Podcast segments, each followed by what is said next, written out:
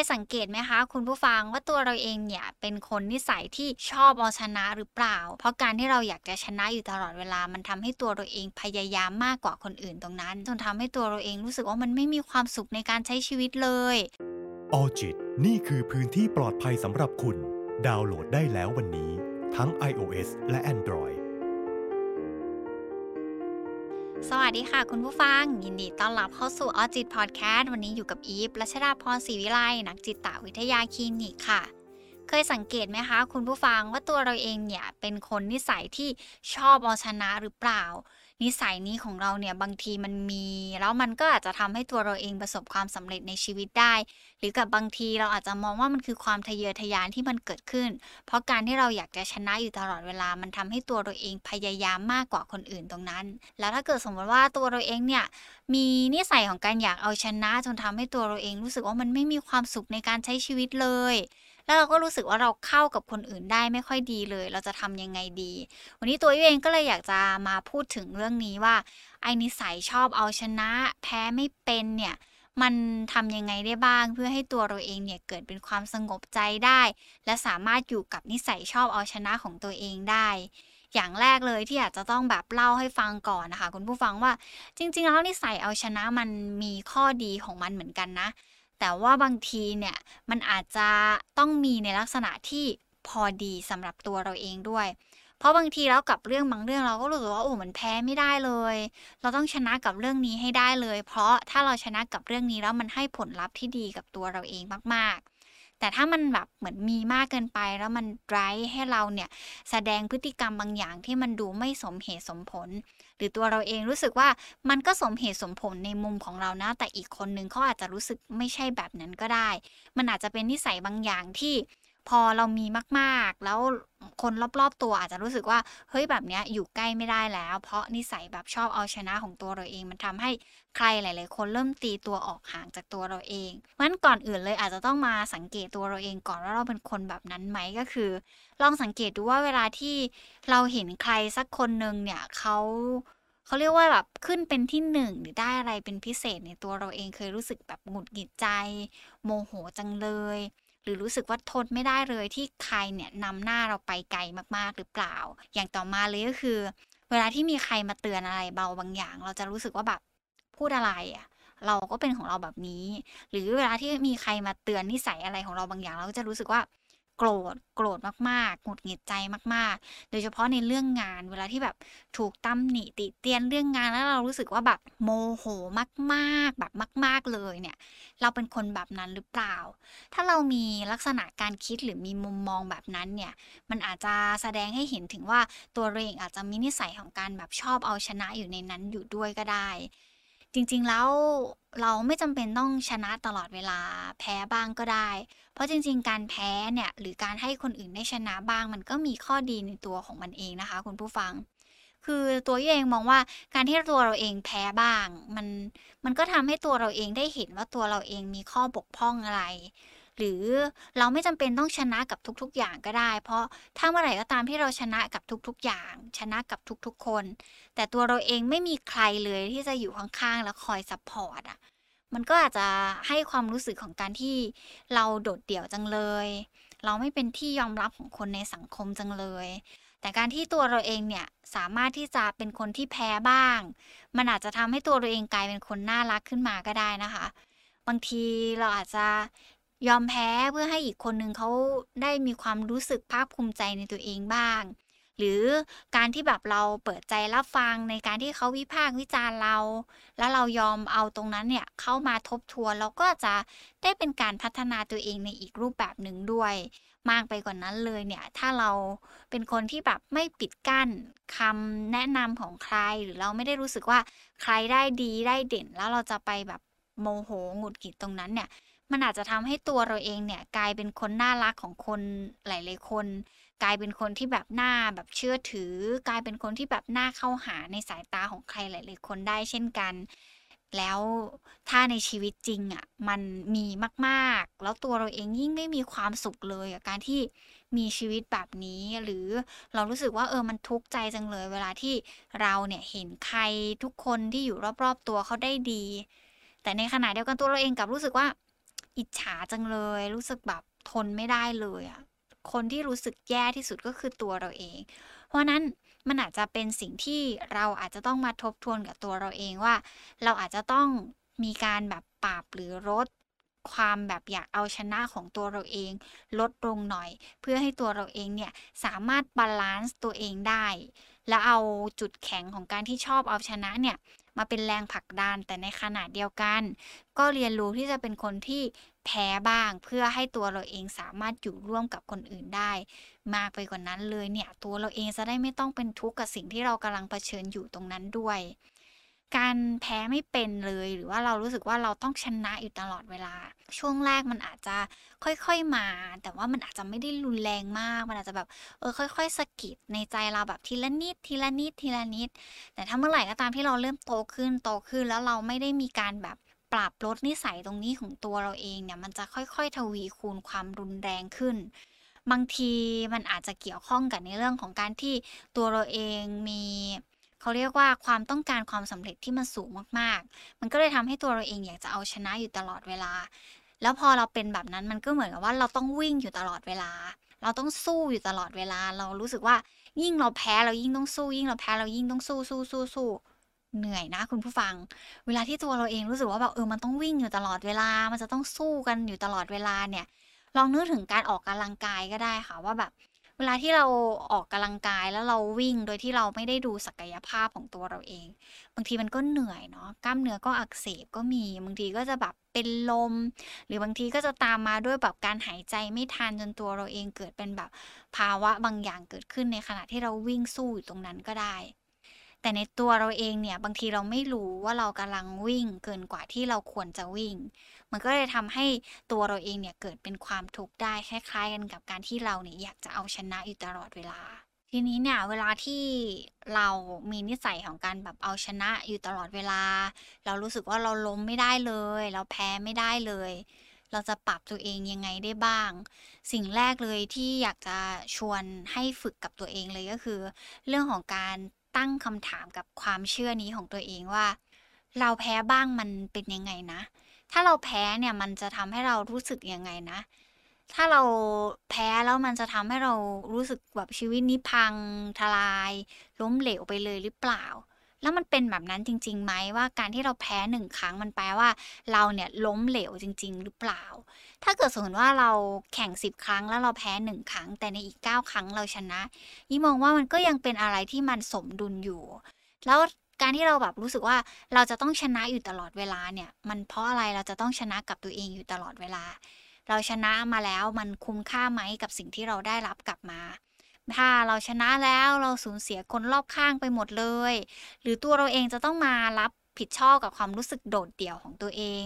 ความรู้สึกกดดันในตัวเองมากๆ ความรู้สึกตึงเครียดอยู่ในตัวเองตลอดเวลาเนี่ย มันคุ้มค่ากับการที่เราจะต้องเอาชนะอยู่ตลอดเวลาแบบนั้นไหม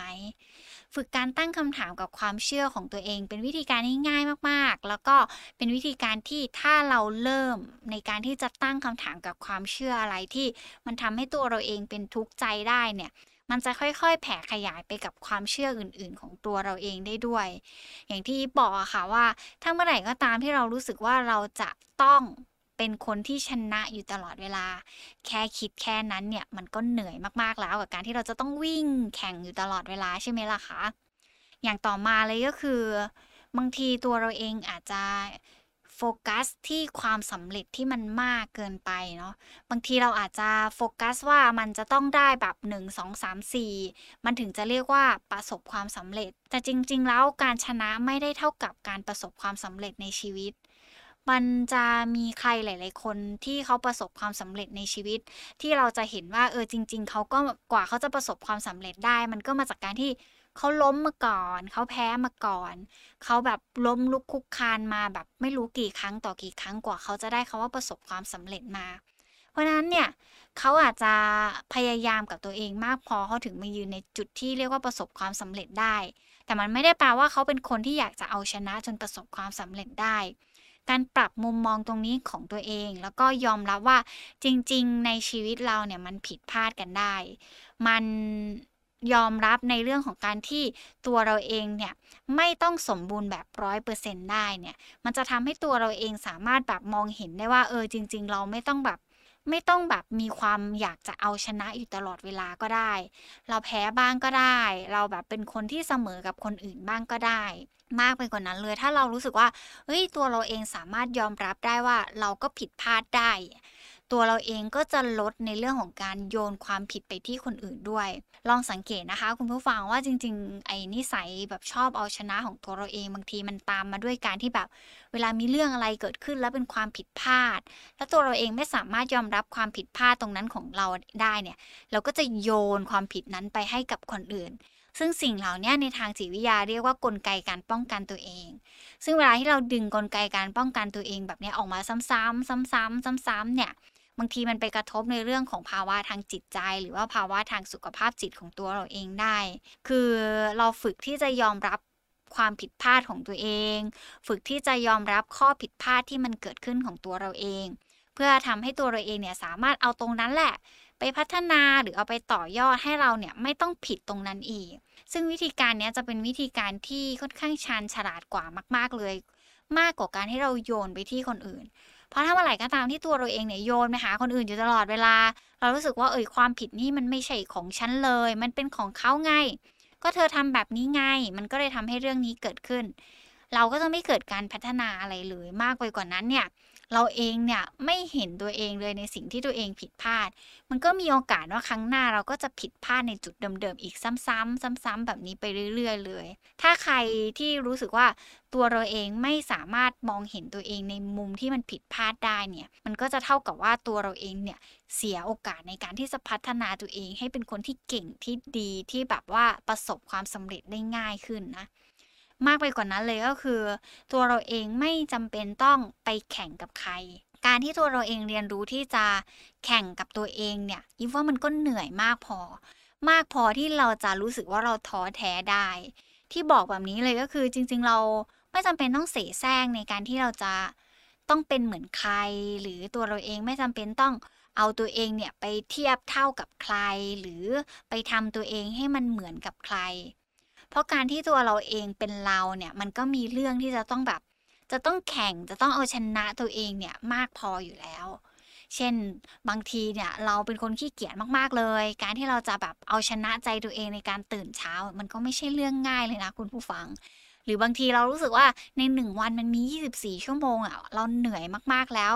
หลังจากทำงานเสร็จมาทั้งวันแล้วเราก็รู้สึกว่าเราไม่อยากแบ่งเวลาให้กับครอบครัวเลย แต่ครอบครัวก็สำคัญกับเรานะ แล้วเราก็ยังอยากมีครอบครัวสุดท้ายแล้วเนี่ย เราก็ต้องเอาชนะใจตัวเองในการที่จะต้องแบ่งเวลาให้กับครอบครัว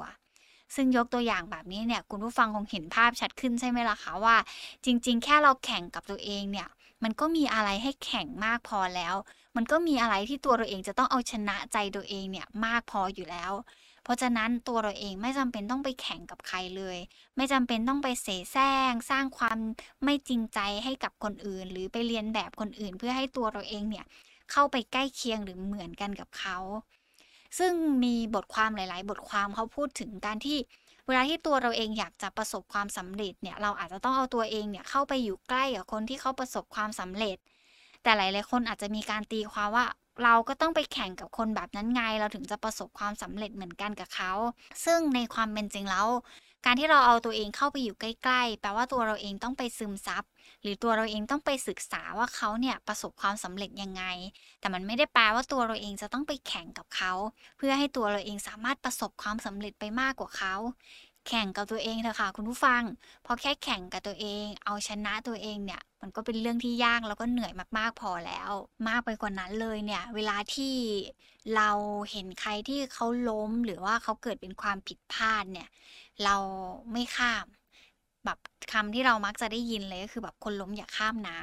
ซึ่งมันเป็นคำที่เอามา ตือนใจเราได้ เตือนใจในที่นี้หมายถึงว่าเราไม่ควรจะหลงระเริง หรือว่าสร้างเป็นความยินดีจากความผิดพลาด จากความล้มเหลวของคนอื่น เพียงเพราะว่าเมื่อเขาล้มแล้วเราเป็นผู้ชนะ เพราะถ้าเมื่อไหร่ก็ตามที่เรามีมุมมองแบบนั้นนะมันหมายถึงว่าตัวเราเองอะเอาชนะในวันที่คนอีกคนหนึ่งเขากำลังเจ็บ เขากำลังแบบเหมือนล้มลุกคลุกคานอยู่แล้วเราแบบรู้สึกชนะ แล้วเรายินดีกับตรงนั้น อย่าลืมนะว่าวันหนึ่งที่เรายินดีกับความล้มเหลวของคนอื่น มันก็คงจะมีวันหนึ่งเช่นเดียวกันที่ คนอื่นก็คงจะรู้สึกว่าเขาก็จะมายินดีในวันที่เราเนี่ยล้มเหลว แล้ววันนั้นตัวเราเองจะไม่เหลือใครเลยที่อยู่ข้างๆเรา แล้วก็จะไม่มีใครเลยที่จะคอยดึงเราขึ้นมาจากความผิดพลาด หรือว่าความเจ็บปวดจากความล้มเหลวตรงนั้น หรือการพ่ายแพ้ตรงนั้นของตัวเราเองสำคัญเลยนะคะ คุณผู้ฟังว่าเป็นตัวของตัวเอง มันไม่จำเป็นต้อง แข่งกับใคร ไม่จำเป็นต้องเอาชนะใคร แค่เอาชนะใจตัวเองก็พอ ชีวิตคนเรามันมีสองด้านเสมอค่ะ มันมีสุขมันก็มีทุกข์หัดรู้จักเรียนรู้ทั้งสองด้าน แล้วก็ใช้ชีวิตให้ให้ balance ทั้งสองฝั่งให้มันดี ตัวเราเองก็จะได้ไม่ต้องเป็นทุกข์ในจิตใจของเราด้วย บางครั้งเนี่ยบางทีมันอาจจะมีบางด้านที่เราได้เรียนรู้เยอะหน่อย บางด้านที่ได้เรียนรู้น้อยหน่อย แต่เมื่อไหร่ก็ตามที่เรารู้สึกว่ามันมีอะไรที่มันเริ่มทำให้เรารู้สึกทุกข์ใจ เรารู้สึกว่านิสัยการชอบเอาชนะของตัวเราเอง มันสร้างความเจ็บปวดในจิตใจ เราก็ค่อยๆ ปรับกับตัวเอง ค่อยๆ จูนกับตัวเองให้มันเข้าที่เข้าทางได้มากขึ้น โลกนี้ไม่มีใครสมบูรณ์แบบร้อยเปอร์เซ็นต์นะคะ คุณผู้ฟัง มันมีดี มีเลว มีสุข มีทุกข์ มันปะปนกันไปอยู่แล้ว แม้กระทั่งการแพ้ การชนะในการแข่งขันต่างๆ เนี่ย มันก็ปะปนกันไป วันหนึ่งเราเป็นคนที่ชนะ มันไม่ได้แปลว่าวันต่อไปเราจะแพ้ไม่ได้เลย ถ้าเรายอมรับความจริงในข้อนี้ได้ ตัวเราเองก็จะรู้สึกเบาสบายใจได้มากๆเลย แต่บางครั้งอะค่ะ การที่ตัวเราเองมีนิสัยชอบเอาชนะ มันอาจจะมาจากด้านมืดของตัวเราเอง เราพยายามที่จะสร้างความรู้สึกว่าเราจะต้องเป็นที่หนึ่งอยู่ตลอดเวลาเพื่อกบจุดด้อยของตัวเราเอง สร้างความรู้สึกว่าเราจะต้องมีอะไรมาปกปิดความเจ็บปวดในจิตใจของตัวเราเอง การที่เราเป็นคนชอบเอาชนะ ชอบเอาเปรียบและเสพติดการแข่งขันกับคนอื่นอยู่ตลอดเวลา มันมีแต่ทำให้ตัวเราเองเกิดเป็นความทุกข์ และบางคนเนี่ยการสร้างความรู้สึก แล้วก็นิสัยของการอยากเอาชนะอยู่ตลอดเวลา มันมาพร้อมกับการที่เขาเนี่ยต้องการจะปิดบังความอ่อนแอในใจตัวเอง ถ้าเราไม่อยากเป็นคนแบบนั้นแล้ว ค่อยๆ ดึงตัวเอง ค่อยๆ ก้าวออกมาจากนิสัยของการชอบเอาชนะของตัวเอง จนทำให้ตัวเราเองเกิดเป็นความทุกข์ใจ ปรับมุมมองของตัวเองใหม่ เพื่อเปลี่ยนตัวเราเองให้เป็นเวอร์ชั่นที่มันดีขึ้น มีนิสัยที่เรารู้สึกว่าเราชอบในตัวเองมากยิ่งขึ้น แบบนั้นมันคงทำให้ตัวเราเองมีความสุขมากขึ้นใช่ไหมล่ะคะ วันนี้ขอบคุณมากๆเลยนะคะ ที่รับฟัง ไว้เจอกันใหม่ EP หน้า สวัสดีค่ะออจิตนี่คือพื้นที่ปลอดภัยสำหรับคุณ ดาวน์โหลดได้แล้ววันนี้ ทั้ง iOS และ Android